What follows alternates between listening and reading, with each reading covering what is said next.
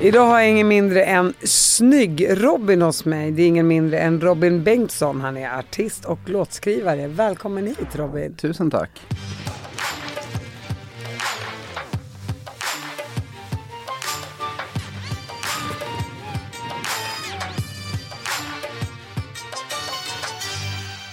Du Robin, berätta. Du har ju varit med i Idol, du har vunnit Melodifestivalen, du skriver dina egna låtar. Men din resa började ju inte riktigt där. Jag vill höra lite om din uppväxt först. Min uppväxt, ja var ska man börja? Jag är eh, uppvuxen på landet i Svenljunga som ligger utanför Borås. Um, mamma, pappa, en lilla syster uh, och um, Ja, alltså jag har ju hållit på mycket med motocross, motorsport hela min uppväxt och tävlat med det i eh, 12 år typ. Så mm, när jag var liten drömde jag om att bli världsmästare i, i motocross och inte så mycket om att stå på scener. Hur, hur kom sången in i ditt liv då? Men den har nog varit med lite hela tiden. Vi har, jag har inga, inga föräldrar som håller på med musik på det sättet så men eh, vi har alltid haft musik liksom runt oss och alltid haft på musik. Vare sig liksom eh, det har varit middag hemma eller vi har åkt bil eller liksom eh, så alltid musik på hög volym och liksom ja, mycket, mycket lyssnande och mycket olika genrer och sådär så att jag, jag har ändå alltid haft musikintresse på något sätt. Och sen började jag spela lite sådär instrument i musikskolan, blockflöjt fick man ju börja med. Uh, och det var, min mamma gjorde en sån här eh, Metro, veckans mamma i Metro någon gång. Och då blev rubriken att eh, Robin började med blockflöjt i tvåan. Och den har feltolkats några gånger. Men eh, sen efter det började jag spela trumpet och sen gitarr och sen så Ja, så kommer den här rockstjärnedrömmen liksom som, som nästan alla unga som börjar spela gitarr får. Så man kan säga att musiken kom inte egentligen in i ditt liv förrän du började på gymnasiet? Eh, nej det var mer nästan den här kommunala musikskolan att man gick och tog en lektion i veckan typ. Eh, det har jag gjort sedan jag var Ja, sen jag gick i tvåan typ i skolan eh, fram tills jag gick ut eh, nian. Så du, du, du, du körde med en musiklärare en gång i veckan? Ja. Stod du framför spegeln varje dag och sjöng och, och låtsades vara en rockstjärna sedan du var liten eller kom det senare? Det gjorde jag nog kanske från åttonde klass och framåt.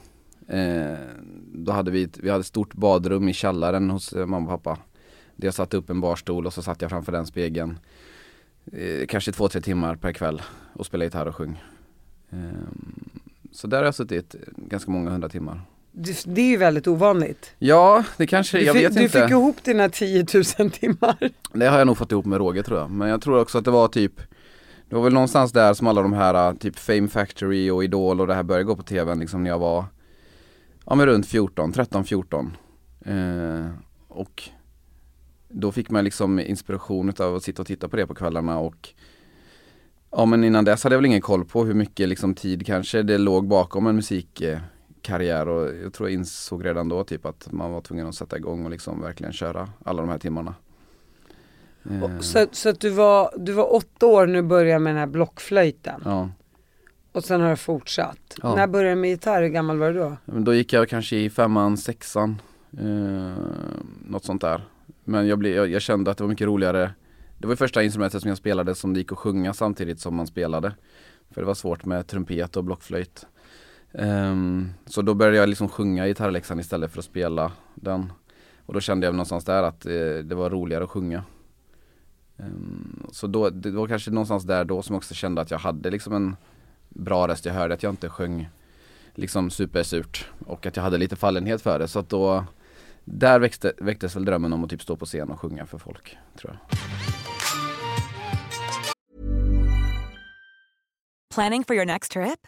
Elevate your travel style with Quince. Quince has all the jet setting essentials you'll want for your next getaway, like European linen, premium luggage options, buttery soft Italian leather bags, and so much more. And is all priced at 50 to 80% less than similar brands. Plus, Quince only works with factories that use safe and ethical manufacturing practices.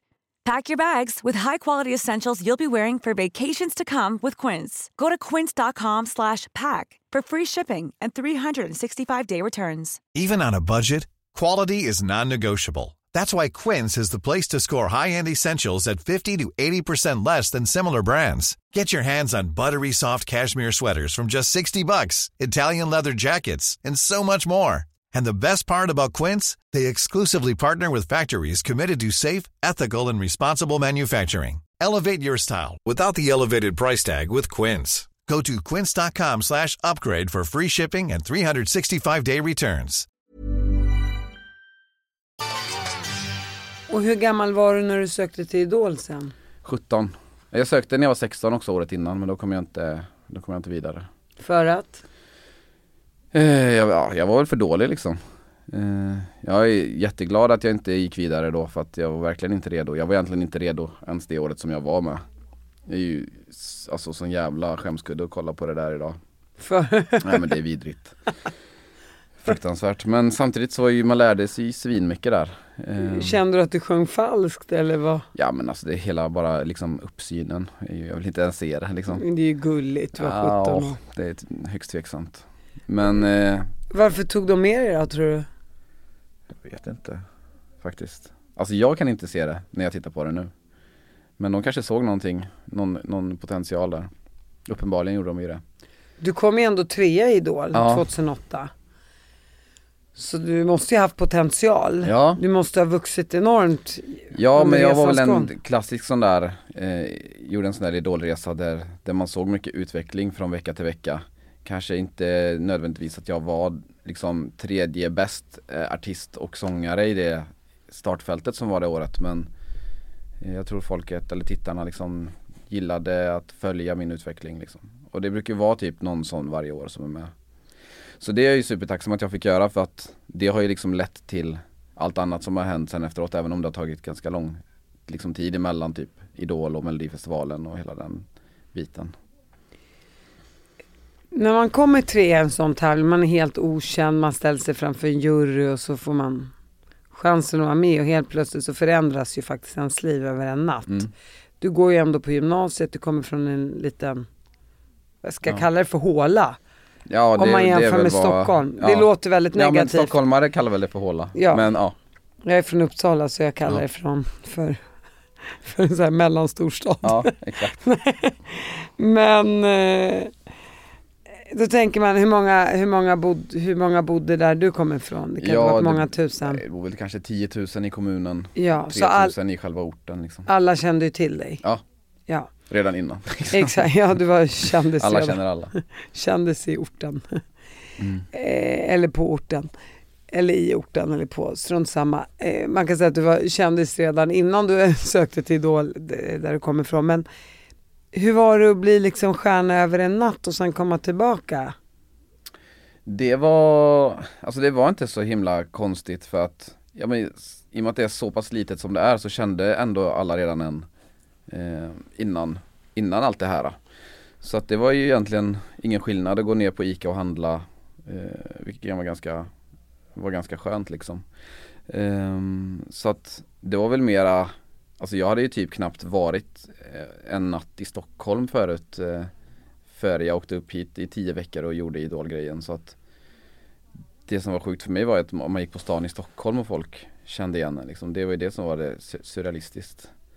Ehm, och det var också, alltså det, det här var ju liksom innan typ Instagram och, och Facebook hade blivit speciellt stort så att sociala medier fanns ju inte på det sättet utan folk läste liksom i Aftonbladet typ eh, om kvällens idolfält. Och vi hade, vi hade någon liten blogg tror jag på tv4.se men det var ju Det var i stort sett det man hade som verktyg för att kommunicera med alla tittare och de som röstade och så. Så att eh, Det blev väldigt kännbart bara ute i IRL liksom när man gick på gatan. Eh, Nu för tiden bär man ju med sig det hela tiden typ i telefonen. Eh, Så det var lite andra tider och det, jag tyckte det var verkligen spännande kommer jag ihåg. Jag kan tänka mig alla små tjejer som bara "Ah, Robin, Robin. Ja men det var, jag hade ju, det var ju en i vårat år som tog alla liksom, allas eh, eh, tjejernas eh, uppmärksamhet. Han hette Johan Palm, han var två år yngre men jag var 16. Och det var ju folk, alltså dygnet runt utanför vårt hotell så hängde det ju en skara med, med tonårstjejer liksom. Så att jag, jag står ändå lite i skuggan av honom där när det kom till eh, tonårsfansen. Eh, Var du sotis? Nej, Nej det var, det var, det kändes mest jobbigt för honom när han, så fort han gick ut liksom. Så hoppade de på. Massa galningar. Okej, nu har jag kommit trea. Nu är du liksom känd för svenska folket. Vad ska jag göra nu? Hamnade Eh. du i en liten svacka där? Ja det kan man verkligen säga. Alltså jag var ju då 18 år, eh, kunde ingenting om musikbranschen och hade ju varit i den om man säger så, typ 10 veckor bara. Um, och hade väl egentligen inga verktyg och som sagt man, det fanns inga supergivna plattformar heller att hålla liksom fanskaran vid liv som det, som det finns nu. Att du samlar på dig liksom ett gäng följare och sen så kan de bara följa allt du gör och om du släpper något nytt och sådär så har du publiken där. Men jag visste liksom inte alls vilken ände jag skulle börja och jag var ju inte en utav dem som då skivbolaget som producerade Idol eh, plockade upp så att jag hade liksom ingenting där heller. Eh, så att eh, jag åkte väl liksom hem till mitt pojkrum i, hemma i Sönjunga och eh, men typ fortsatte sitta där nere och spela gitarr på kvällarna. Eh, satte ihop eh, bandet hemifrån eh, som jag redan hade spelat med lite innan. Eh, och sen hade jag lite otur, jag fick tag på någon typ, en bokare som satte mig på gig över hela Sverige vilket var skitkul. Men jag hade ju ingen koll på vad saker och ting skulle, skulle kosta och sådär. Eh, så jag blev blåst på ganska mycket pengar.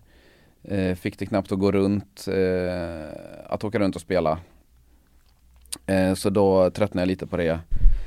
Eh, och skaffade mig ett liksom eh, 9 to 5 eh, jobb. Ehm, och körde på det och pluck- jag hoppade av gymnasiet också när jag var med i Idol. För jag tänkte att nu, det är nu liksom händer det, så vi kommer att behöva skolan. Eh, så att, ja men jag tog några hundår där och bara jobbade och eh, pluggade komvux.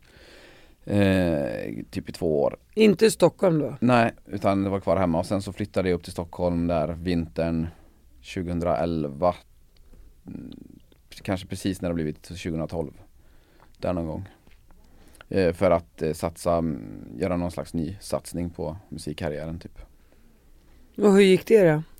Eh, Eller hur kom, du in, hur, kom, hur kom du in i det igen? Men det var Ensam? Ja, nej, men det var ganska trögt. Jag hade ju lite folk typ som jag jobbade med eh, och de man hade lyckats lära känna under, under idoltiden men samtidigt så var man ju inte så superaktuell liksom så det var ju verkligen bara att armbåga sig fram. Jag skrev till supermånga eh, producenter och låtskrivare och bara liksom kan vi se, ska vi skriva någonting, ska vi liksom sådär. Så att jag höll på, så jag jobbade på dagarna och sen så satt jag på kvällar och helger och skrev musik eh, med alla som, som kunde tänka sig. Som nappade? alla som nappade. Så jag bara skickade ut liksom till så många som möjligt och sen så fick jag till någon låt som var bra så fick jag någon skivbolagsstil på en låt typ och så släppte vi den. Eh, Vilket år är det här? 20 2013 fick jag först ett avtal med BMG som är alltså ett förlag eh, som låtskrivare. Um, då hade jag skrivit några låtar som de gillade och så fick jag typ ett förskott så jag kunde ta tjänstledigt från mitt jobb i ett halvår och bara fokusera på att skriva låtar. Och sen när det halvåret hade gått så, så hade jag ett gäng färdiga låtar och så fick jag en deal och kunde släppa en EP och så fick jag in en låt på radio på P3. Eh, och så snurrade den där ett tag men det tog liksom inte sån där fart att, jag, att det började rulla in liksom gig och, och, och jobb i, i någon större omfattning så att då fick jag hoppa tillbaka och börja jobba heltid igen. På, Eh, som telefonförsäljare på Dialekt heter det. under den här tiden har du träffat din flickvän Emma? Ja. Som då kommer från Eh, Täby. Stockholms tjej. Mm. Och du är ändå bara 23 år gammal. Mm. Och du skaffar barn där. Ja, hösten 13 föddes ju Ville då. Och hur kommer det sig att du skaffar barn så ungt? Alltså jag Ja. tycker det är häftigt. Är Ja. men jag bara känner så här, du är ute efter en musikkarriär och du är ute efter allting. Helt plötsligt blir du pappa 23 Ja. år gammal.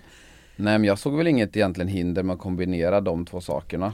Så. Du var redo att bli Ja, farsa liksom. det vet jag inte om jag var. Jag kanske tyckte det själv liksom men Men, eh, men jag har nog alltid sett mig själv som en ung förälder liksom och mina föräldrar var unga. De var eh, Ja mamma var 21 när jag föddes liksom. Och pappa är fyra år äldre än henne. Alltså 25. 23 är ju inte sådär, det är ju inte super super super ungt men Nej, är nej. ändå ungt. Jag tänker om Ja. man satsar på sin är musikkarriär. för Stockholm är det väl i, all- i alla fall lugnt. Alltså Ja, där jag är kommer det. från är det mer kanske standard. Att innan 25 så ganska många som har barn liksom. Ja, jag hade en barnflicka för många, många år sedan och hon sa att i Motala är förstföderskorna runt 20 år Mm, och på Östermalm är de runt 38. mm. Så att det skiljer sig liksom, skiljer det är ett spann på där. nästan 20 år. Ehm, men så ja, så det, det så jag väl inte några liksom hinder med direkt. Alls.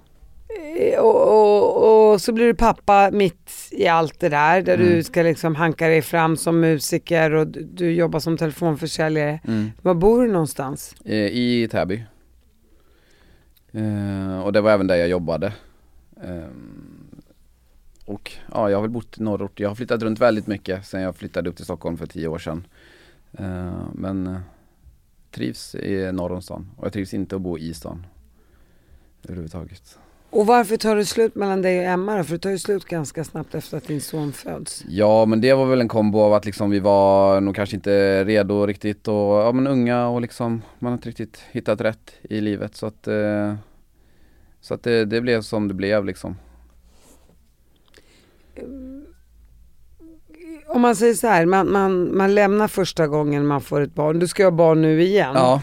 Eh, nästan tio år senare. Mm. Nio, men ja.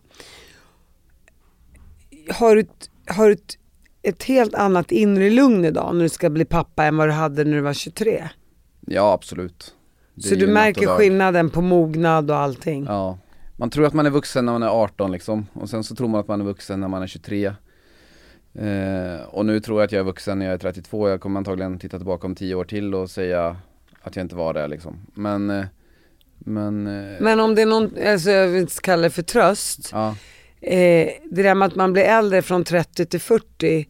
Där, där känner man bara av lite mer, mer krämpor och sådär. ja, Fast man vill, man vill, ja jag vet det är jättekul att bli äldre. Så, har du bra relation med Emma idag? ja, Ni snackar och ni är ja kompisar? och Ville bor ju varannan vecka hos mig och varannan vecka hos henne liksom och vi bor ju nära varandra och skolan ligger typ mitt emellan så att Och hur känns det för Ville att bli storebror?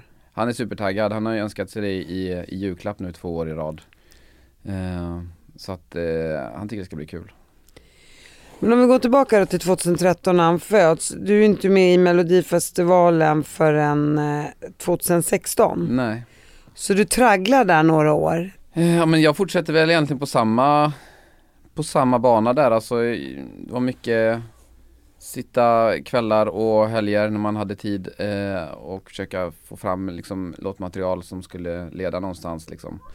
Eh, Och ja men liksom nätverka, försöka hitta det här liksom klassiska, vara på rätt plats vid rätt tillfälle. Eh, Och jag bara tänkte att till slut så kommer det och kommer det att ske. Eh, och eh, det var verkligen exakt så, alltså när det väl tog fart då 2000, hösten 2015 så så fick jag tag på en låt som var inskickad till Melodifestivalen eh, och personen som hade sjungit in den ville inte vara med i Melodifestivalen eh, Men låten eh, tyckte SVT jättemycket om, så och då av en slump så, så hamnade den liksom i mitt knä och så spelade jag in den och eh, så eh, ja, gick det skitfort från att liksom känna att det inte ledde någonstans till att ja, ha en plats i, i Melodifestivalen liksom. Ehm, så att det var rena tillfälligheter. Ehm, men antagligen hade jag inte hamnat i den situationen om inte liksom alla de här ja, hundåren låg bakom liksom. 100 procent. Det, är det där man glömmer de där Ja. hundåren. Verkligen. Som du verkligen kämpade. Du säger att det var en slump, men finns det någon man bakom eller en kvinna bakom som gjorde så att det Ja. hamnade i knät på dig? Ja verkligen, eh, en kvinna som heter Frida Rydman eh, som också av en slump kommer från samma byhåla som jag. Eh, och våra föräldrar liksom känner varandra. Och hon eh, jobbade då på eh, Capital Music som är en del av Universal. Eh, och vi hade haft lite kontakt och eh, Eh, jag hade skrivit ganska mycket musik med Robin Stjernberg som också var på samma skivbolag och då lärt känna henne och så har vi kommit fram till, fan vi kommer ju från samma ställe och sådär. Ehm, så vi hade sagt att det vore, kul att jobba ihop på något sätt liksom. Så att eh, det var via henne. Eh, och så hon letade väl lite extra åt liksom mig då, efter en låt till just eh, Melodifestivalen som hon jobbar väldigt mycket med. Ehm, så det var tack vare henne egentligen. Så vi säger tack till Frida då. Tack Frida. Du får den här låten, vilken placering hamnar du på? Ehm, jag kom på femte plats har jag för mig. Um, och var hur nöjd som helst. Alltså först så gick jag direkt till final i den här delfinalen. Uh, I ett startfält som jag absolut inte trodde att jag skulle gå direkt till final. Um, och sen kom jag femma liksom och fick en superradiohit det året och spelades jättemycket. Kan så- du sjunga lite på låten? He hasn't seen it all That you are beautiful I'm breaking down the wall And you're a star Så går den och så lite munspels eh, eh, slinga eh, Så att jag, jag liksom kunde bara med den låten typ säga upp mig från mitt eh, Eh, från mitt jobb och eh, fick hela liksom, året eh, inbokat med spelningar. Vilket var helt otroligt i och med att jag bara hade liksom en låt som folk kände till. Um, så det var liksom, hade jag kommit typ sist i finalen så hade det nog inte liksom gått så bra som det gjorde. Så att egentligen har jag den låten att tacka mer än liksom min vinnarlåt tror jag för, för att eh, karriären har gått som den gör. Men när du åkte runt på turné och turnerade i Sverige, kunde du sjunga dina andra låtar som du hade gjort då också? Ja, alltså jag har en liten, liksom, liten eh, fanskara som finns kvar från idoltiden till och med. Som fortfarande kommer på gig och sådär, eh, vilket är skit liksom coolt för det är liksom 14 år sedan. Ehm, och eh, men så hade jag liksom några låtar som hade gått lite grann på radio från ja, men, så här 2013 men gemene man har, jag hade ju ingen koll överhuvudtaget på dem. Men jag hade ändå liksom, så jag kunde fylla ut eh, en halvtimme, 40 minuter med gig liksom och, och så körde jag två, tre eh, covers också. Så att, eh, och sen så, men jag, jag gillar att liksom se mig själv som ganska så här allsidig och inte supernischad på någonting och då öppnar det också in för ganska många andra gig där man kan så här, komma in och gästa och jag, nästan varenda stad i Sverige har ju sin egen allsång nu för tiden. Det har ju liksom gått inflation i allsånger så eh, väldigt många ställen man åker till och kör bara, men jag körde min mellohit och så körde man en allsång och så gästar man kanske bandet där med någon annan låt liksom. Var du med i Allsång på Skansen året efter? Eller samma år Eh, nej, där var jag med 2017. Året efter. Ja. Men sen då helt plötsligt så kommer du femma i mello och då är du ju tillbaka där du var 2008. Ja. Och det är ändå åtta år senare. Mm. Det är en väldigt lång tid. Blir man mer ödmjuk sådär? Känner man att nej men det kan ju faktiskt skita sig imorgon. Ja, eh, verkligen. Och sen så tror jag att jag hade liksom den Det förståndet också kanske när jag var, då var jag 26 eh, Lite mer moget eh, tänk än när man är 18 liksom. Då sket jag ju ganska mycket i liksom konsekvenserna också. Att jag tänkte bara jag har kul nu och jag bryr mig inte vad som händer om två veckor liksom. Eh, Men jag blev väldigt mycket mer liksom ödmjukt inställd till det. Eh, Den här när jag fick, det kändes också lite grann som en så här andra chans på något sätt. Eh, så absolut, eh, och då, det, det ledde ju också till att jag blev mycket bättre på eh, att planera kanske framåt och, och se till att ha jobb framöver. Eh, och, och inte minst alltså alla de här åren mellan Idol och Melodifestivalen har ju eh, Där gled jag lite mer in på ett bananskal som 18-åring. Eh, kom in med gitarren och körde en låt och bara du får med Idol och sen över en natt så så blev det som det blev och nu låg det liksom ganska många mer timmars jobb bakom det. Eh, och då, då tror jag liksom att det blir naturligt att man vårdar det mer liksom med eh, noggrant. Jag tänker fram till 2017, eller från 2016 till 2017, märker du också hur folk runt omkring dig agerar? Helt plötsligt är du tillbaka på scenen och blir lite mer av en kändis och offentlig. Ja, alltså, Känner du tror- att så här, tjejerna kommer fram till dig på krogen, händer det saker? Inte jättemycket egentligen. Jag tror kanske heller inte att typ de flesta när jag, när jag väl kom tillbaka då 2016 så tror jag de allra flesta inte kände att de hade någon relation till Idol 2008 utan det var nog mer som att det kom upp någon ny person liksom. Okej, Eh. men blev det en, okej, men blev det en sån här revival för dig igen? Att helt plötsligt så är du med i tidningarna, eh, de börjar skriva om dig, du är tillbaka på, Ja men det är väl egentligen så här. Det är ju någonting som jag inte haft som någon slags mål eller det är något jag inte trivs jättebra med. Alltså jag, eh, den delen av det offentliga är ju inte jag superfan av liksom så att för mig har det alltid Men samtidigt om- skrivs det inte om en så finns det inte. Nej nej, alltså jag inser ju liksom den eh, att man, eh, att det är bra för en att, att, vara, att vara i ropet liksom men Men eh, Alltså det här eh, kändisskapet är ju något som jag egentligen inte är superbekväm med utan det är ju alltid för mig handlat om att få kunna jobba med musik Ehm, Och när jag väl står på scen så gillar jag ju såklart liksom att, att det kommer många människor och att eh, Och den uppmärksamheten där liksom men Men i övrigt så, så känner jag mer att det liksom är en En grej som jag, som jag måste ta med jobbet typ Men du känns ju ändå så här rätt öppen och pratar gärna om ditt privatliv och sådär. Vilket jag också kan göra. Mm. Eh, jag, så här, ja det är vad det är liksom. Man är en ja, men människa. typ lite så känner jag också, det var Ja. det, alltså om någon Om någon har en fråga så svarar jag liksom men det, jag, jag, jag fläker ju inte ut jättemycket av privatlivet så På, på sociala medier och, och pratar självmant om, om privatlivet eh, Men då- Det blir väl så här små grejer som man, jag tycker det är kul att dela liksom men Men i övrigt så, så ja, om någon undrar något får de väl fråga liksom Jag har inga problem med det så men jag känner inget behov av att, att berätta det Och skrika ut det. Nej.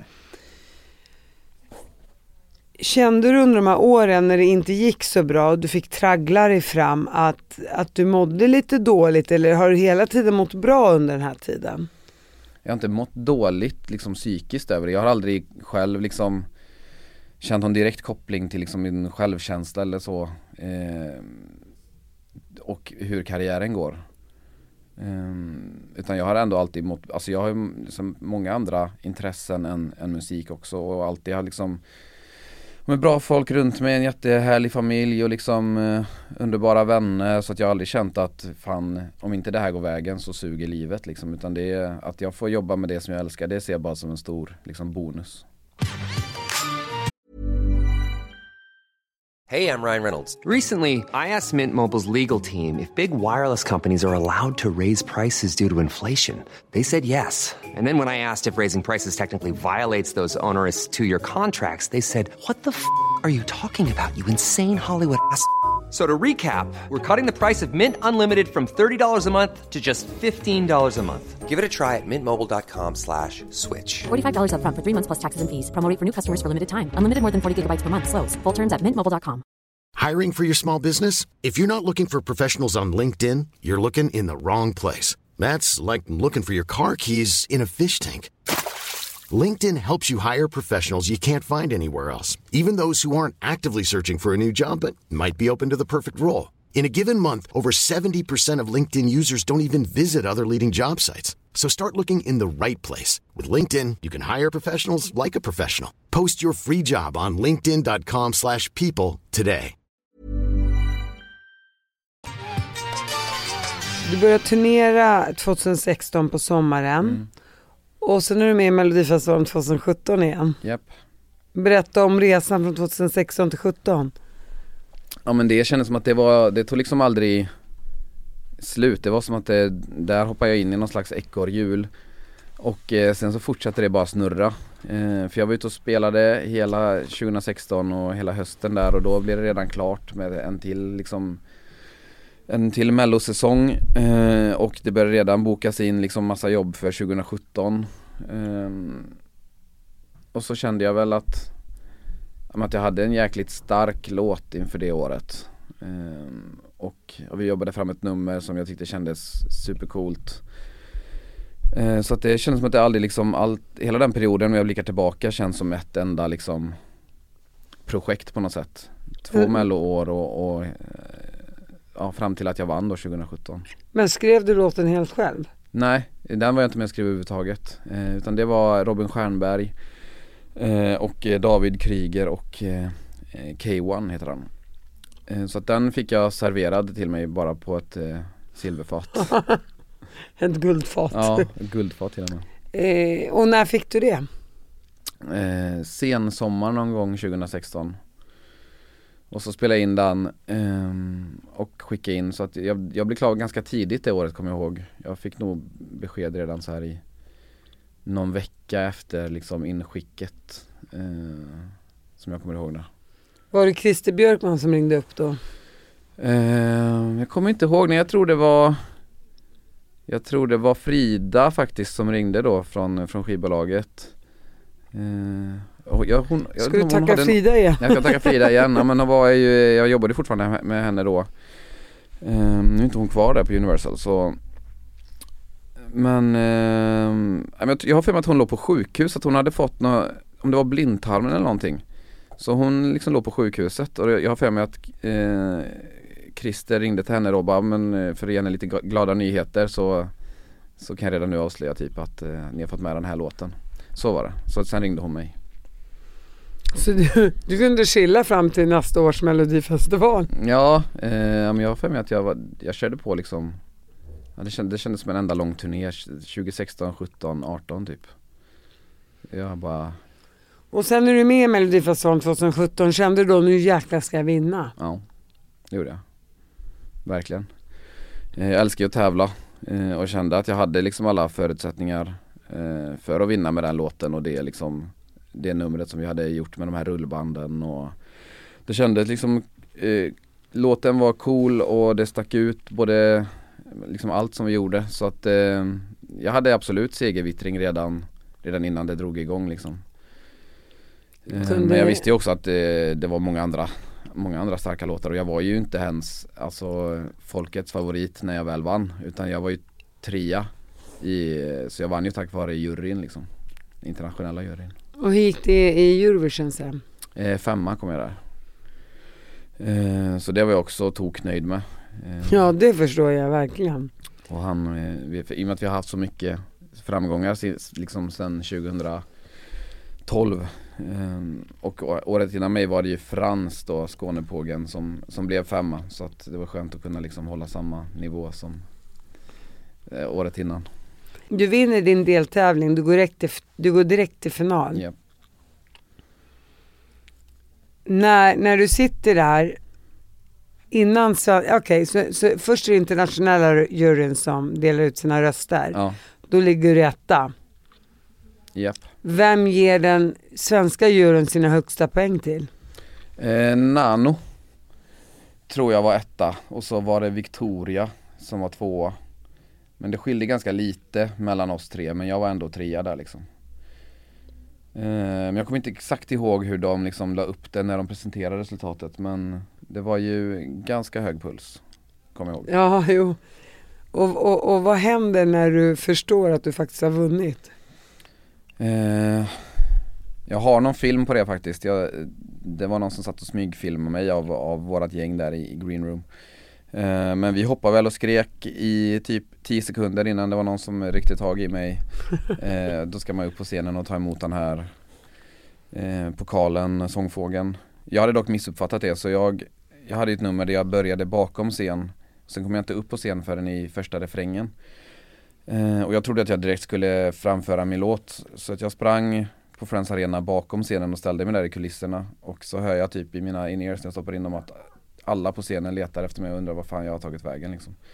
Han Henke von Sarkberg, han stod och ropa Ehm, Så fick jag springa tillbaka och så upp och ta emot den här Ifrån Frans då och lämna över den här statyetten så att det var väl eh, Ja men det var eufori, det är nästan lite blackout, eh, kommer inte ihåg allt som skedde i den stunden liksom men det var ju eh, så jävla häftigt Kan du sjunga den? I can't go on, I can't go on When you look this freaking beautiful.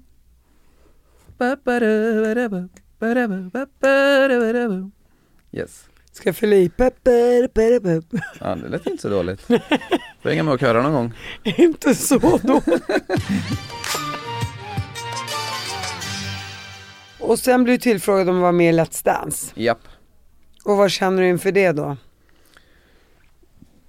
Alltså jag har ju haft liksom Sedan jag var med i Idol 2008 Fått inpräntat i mig själv hur fruktansvärt dålig jag är på att dansa.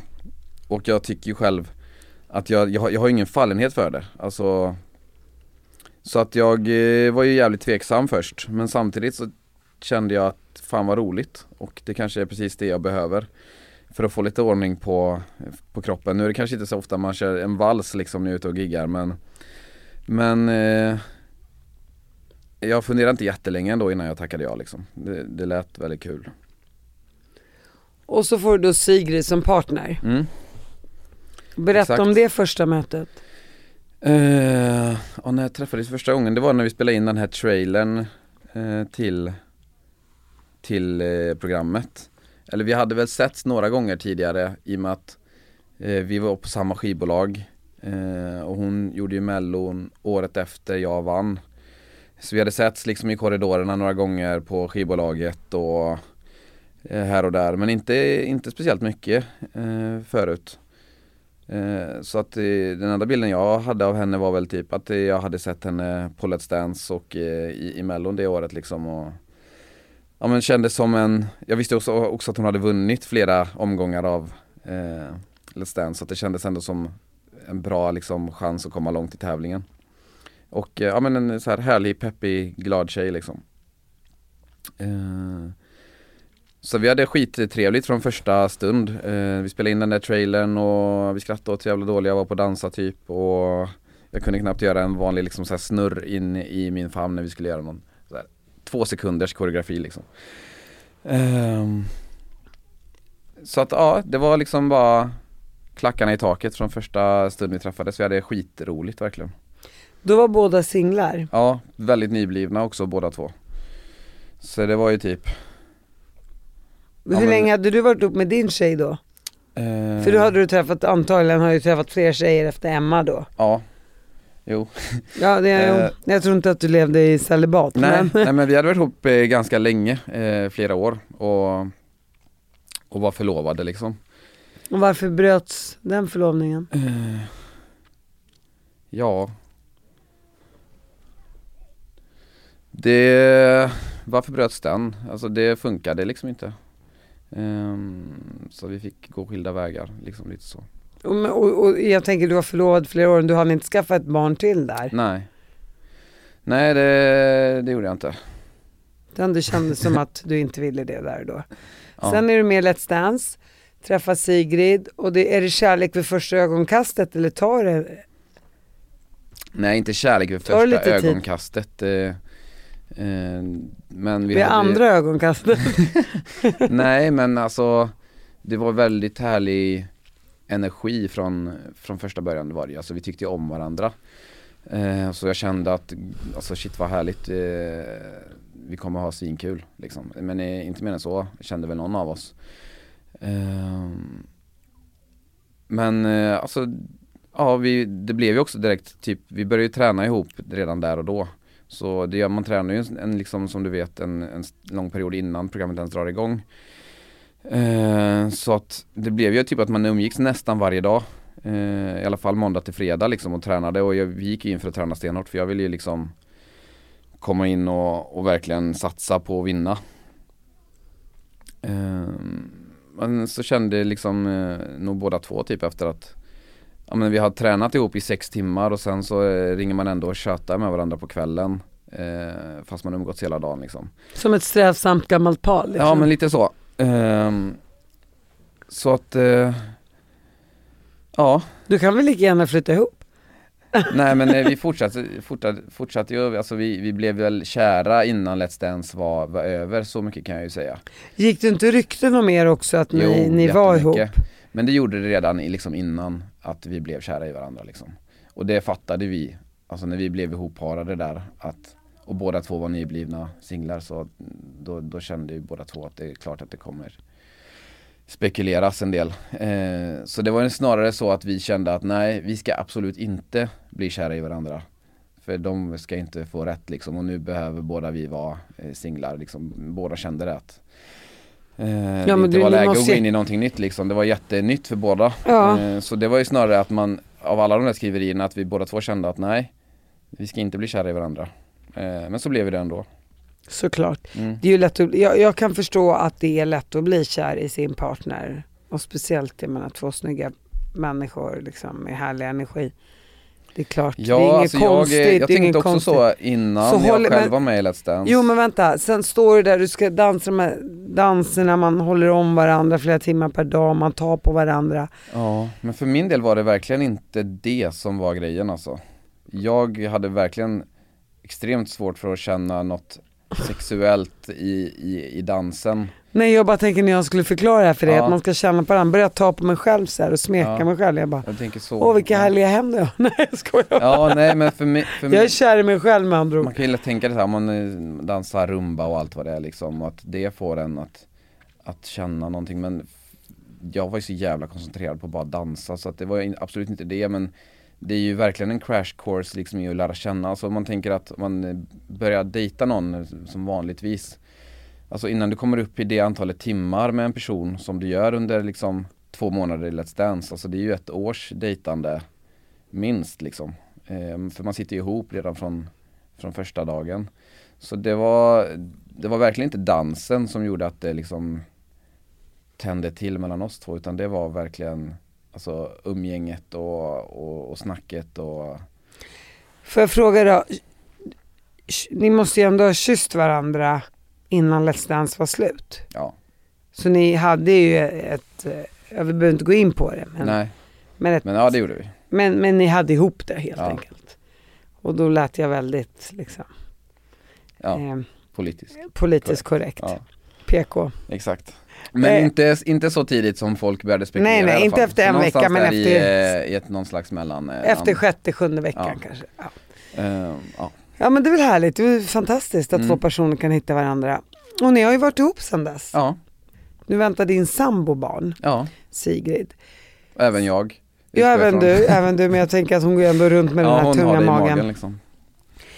Eh, hur har det varit för henne? För att hon har ju gått in i väggen också Sigrid. Japp. Och eh, berätta om det lite. Ja, alltså det var ju då hösten eh, 2019 ehm, och det var ju alltså då innan vi ens hade liksom gått ut och sagt att vi var ett par Um, som hon började känna de här första symptomen som hon inte visste var alltså utmattningssyndrom då men det var liksom mycket så här eh, hon hade jobbat jäkligt hårt i eh, många år och, och på så många olika ben så att hon var väldigt liksom sönderjobbad tror jag. Alltså, let, bara Let's Dance är ju så här, som du vet 150% arbete och sen hade hon eh, både dansgig och sånggig och eh, jobba skitmycket med sociala medier så att eh, det var aldrig en lugn stund liksom.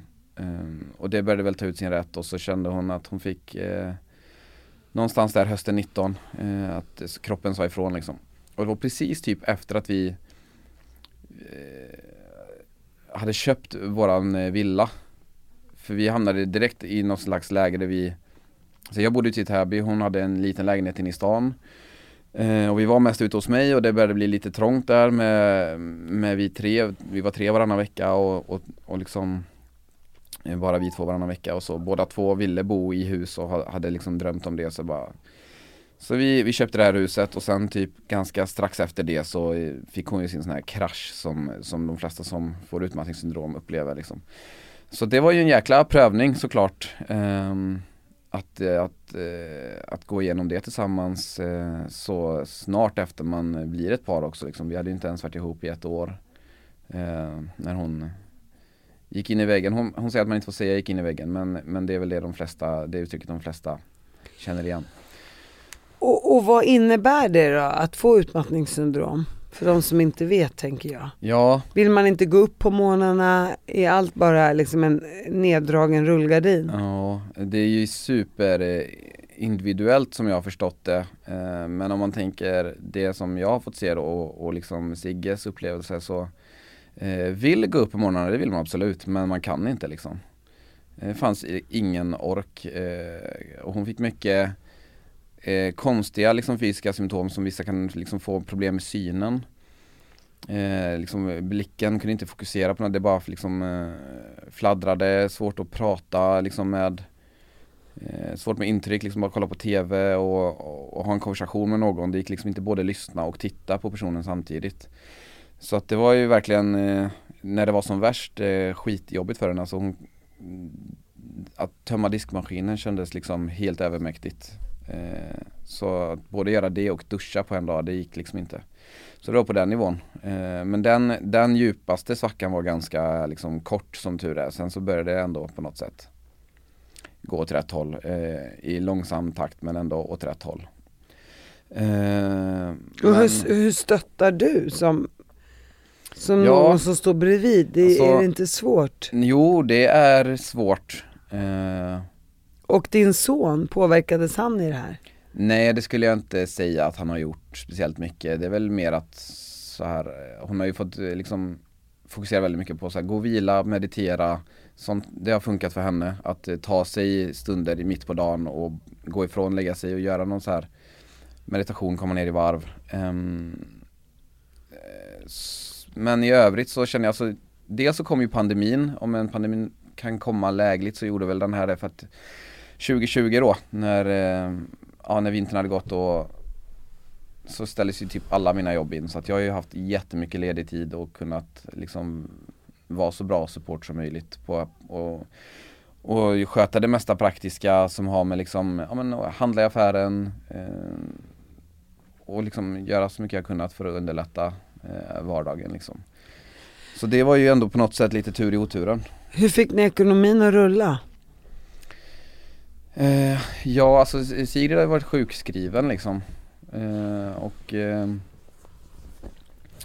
Så jag har ändå kunnat jobba under pandemin. Alltså när det har varit eh, tak på 50 pers så har jag åkt runt med, med min gitarr och kört gig för 50 pers. Och, och liksom huggt på alla eh, grejer som har funnits. Um, så det har eh, liksom jag ska inte klaga, det, vi har absolut inte drabbats eh, hårdast av den här pandemin på något sätt och eh, det har funkat liksom. Var hon gravid en gång tidigare? Ja, eh, den hösten där då 2019, vilket var, då, då hade ju inte vi varit ihop speciellt länge. Och plus att då hon eh, Jag tror inte riktigt att hon hade tokkraschat den med, med utmattningen. Men det hade börjat komma vissa liksom signaler från kroppen att hon inte, så att hon var väldigt trött och liksom och kände inte att hon orkade. Eller hon, det var något som inte stämde kände hon i kroppen liksom. Så då valde hon att avsluta? Ja, Och nu har det ju gått tre år. ja, i, ja till hösten blir det tre år. Hur känns det då för Sigrid? Eh, ja men hon är ju verkligen på, alltså hon jobbar 75% nu, fortfarande sjukskriven 25% eh, Eh, för utmattningen men det är ju alltså Ibland kan hon känna att det går lite trögt men jag som som står bredvid och ser utvecklingen och ser liksom eh, hur sjukt mycket bättre det blir hela tiden. Eh, så hon är verkligen på rätt väg och hon tar hand om sig själv på ett helt annat sätt nu. Eh, så att eh, just nu så känner ju både jag och hon att vi är på en superbra plats i, i livet liksom och längtar skitmycket till i höst när, när det ska komma en till familjemedlem och ehm, så jag vill inte prata för henne men eh, jag tror att hon verkligen eh, känner sig tillfreds med livet liksom. Vet ni vad det blir? Nej vi har faktiskt eh, valt att inte kolla det så vi kör lite old, old fashion style. Vad tror du det blir? Vad känns det som? Ingen aning, jag vet inte hur man ska liksom kunna känna det Jag har aldrig förstått den grejen men eh, det spelar verkligen ingen roll eh, för mig Jag fick ju alltid höra, om man har en liten kula på magen så är det oftast en pojke och sväller man i hela kroppen så blir det en tjej. Mhm. Men alla mina tre graviditeter såg likadana ut och jag har två pojkar och en flicka Ja. så jag vet inte om Man är det så mycket olika men eh, Nej alltså bara så länge den har liksom tio fingrar och tio tår känner jag så, så är vi nöjda Det låter så fint Robin. Ja, man, man, är, man, man blir glad för var och en verkligen Ville vill dock väldigt gärna ha en lillebrorsa så att det skulle vara för hans skull Ja, gulle. Eh, Och, och har han syskon från sin mammas sida? eh, Nej. Så han är ensam, ensam barn än så länge. Han har väldigt många kusiner. Eh, som min syrra och eh, Emmas eh, brorsa då har barn och de har bara fått tjejer.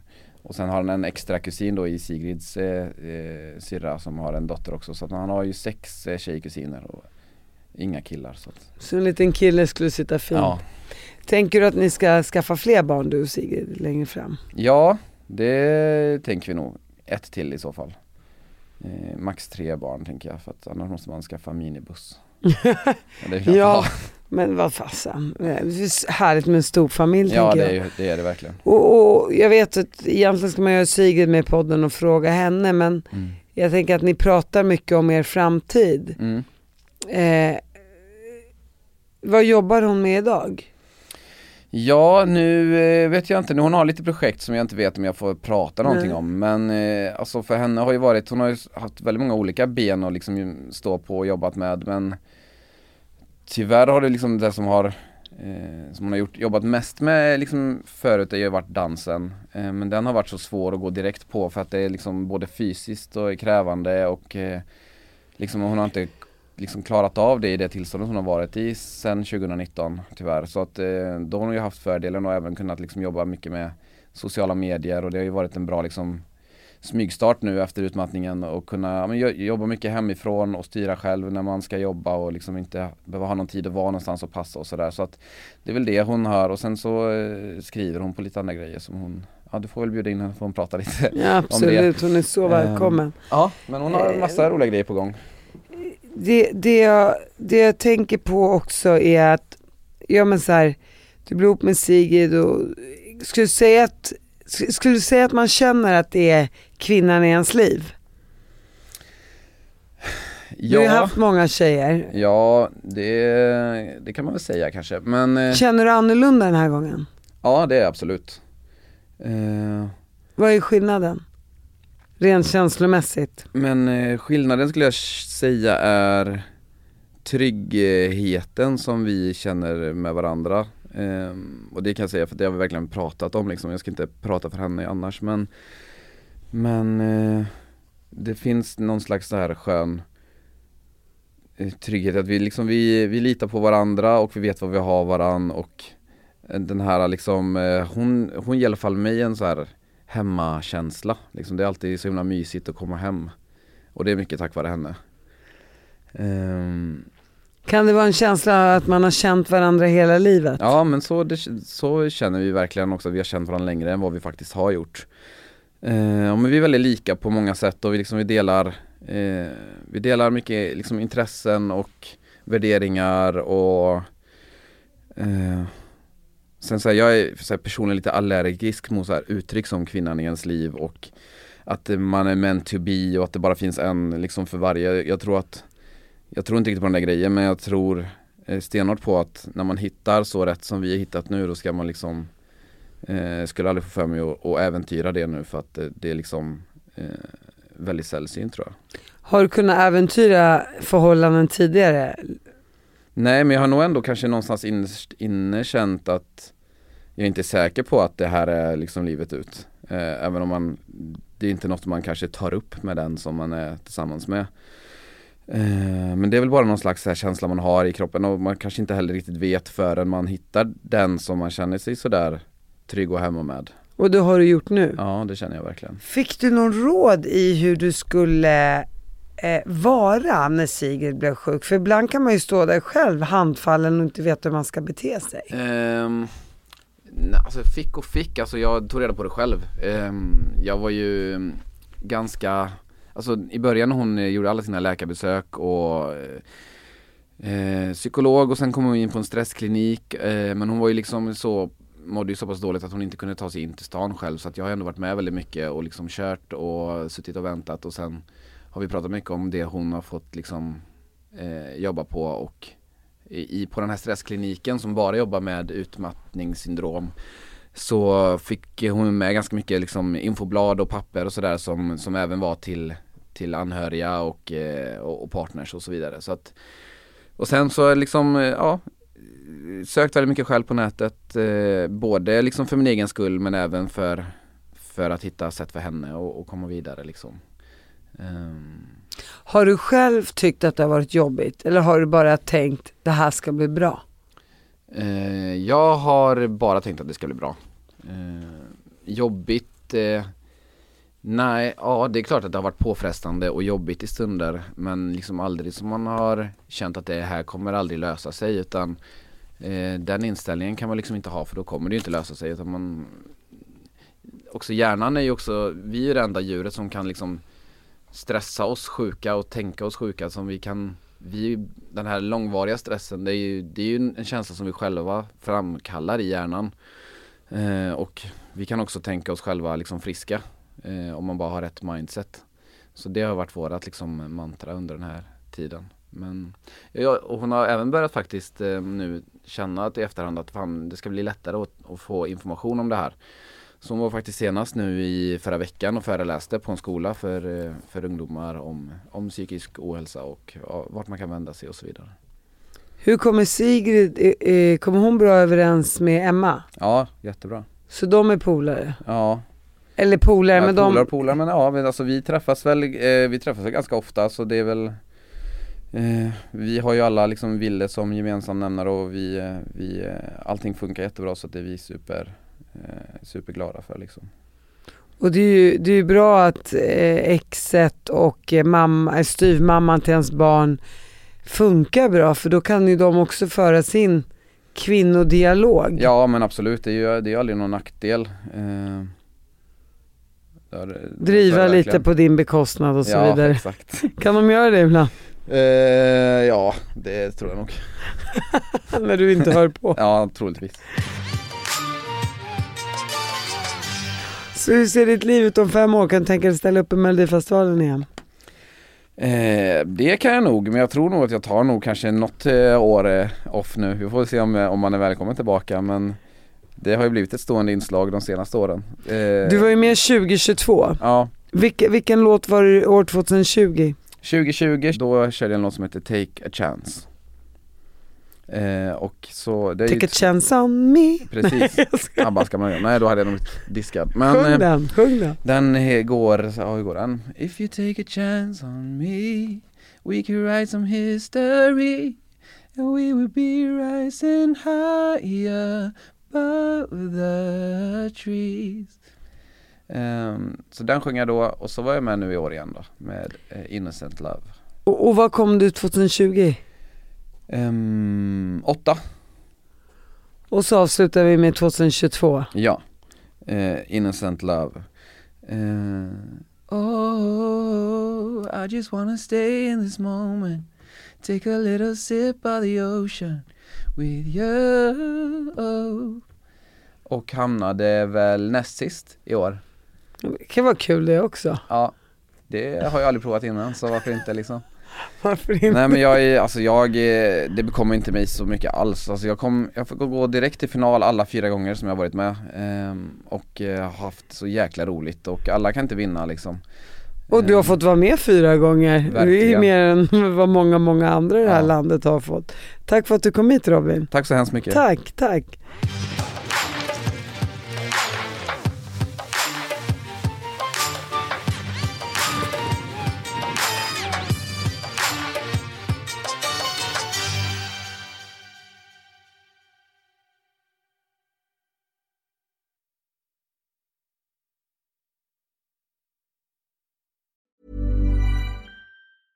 Mom deserves the best, and there's no better place to shop for Mother's Day than Whole Foods Market. They're your destination for unbeatable savings, from premium gifts to show-stopping flowers and irresistible desserts. Start by saving 33% with Prime on all body care and candles. Then get a 15-stem bunch of tulips for just $9.99 each with Prime. Round out Mom's menu with festive rosé, irresistible berry chantilly cake, and more special treats. Come celebrate Mother's Day at Whole Foods Market. Hey, it's Paige DeSorbo from Giggly Squad. High quality fashion without the price tag. Say hello to Quince.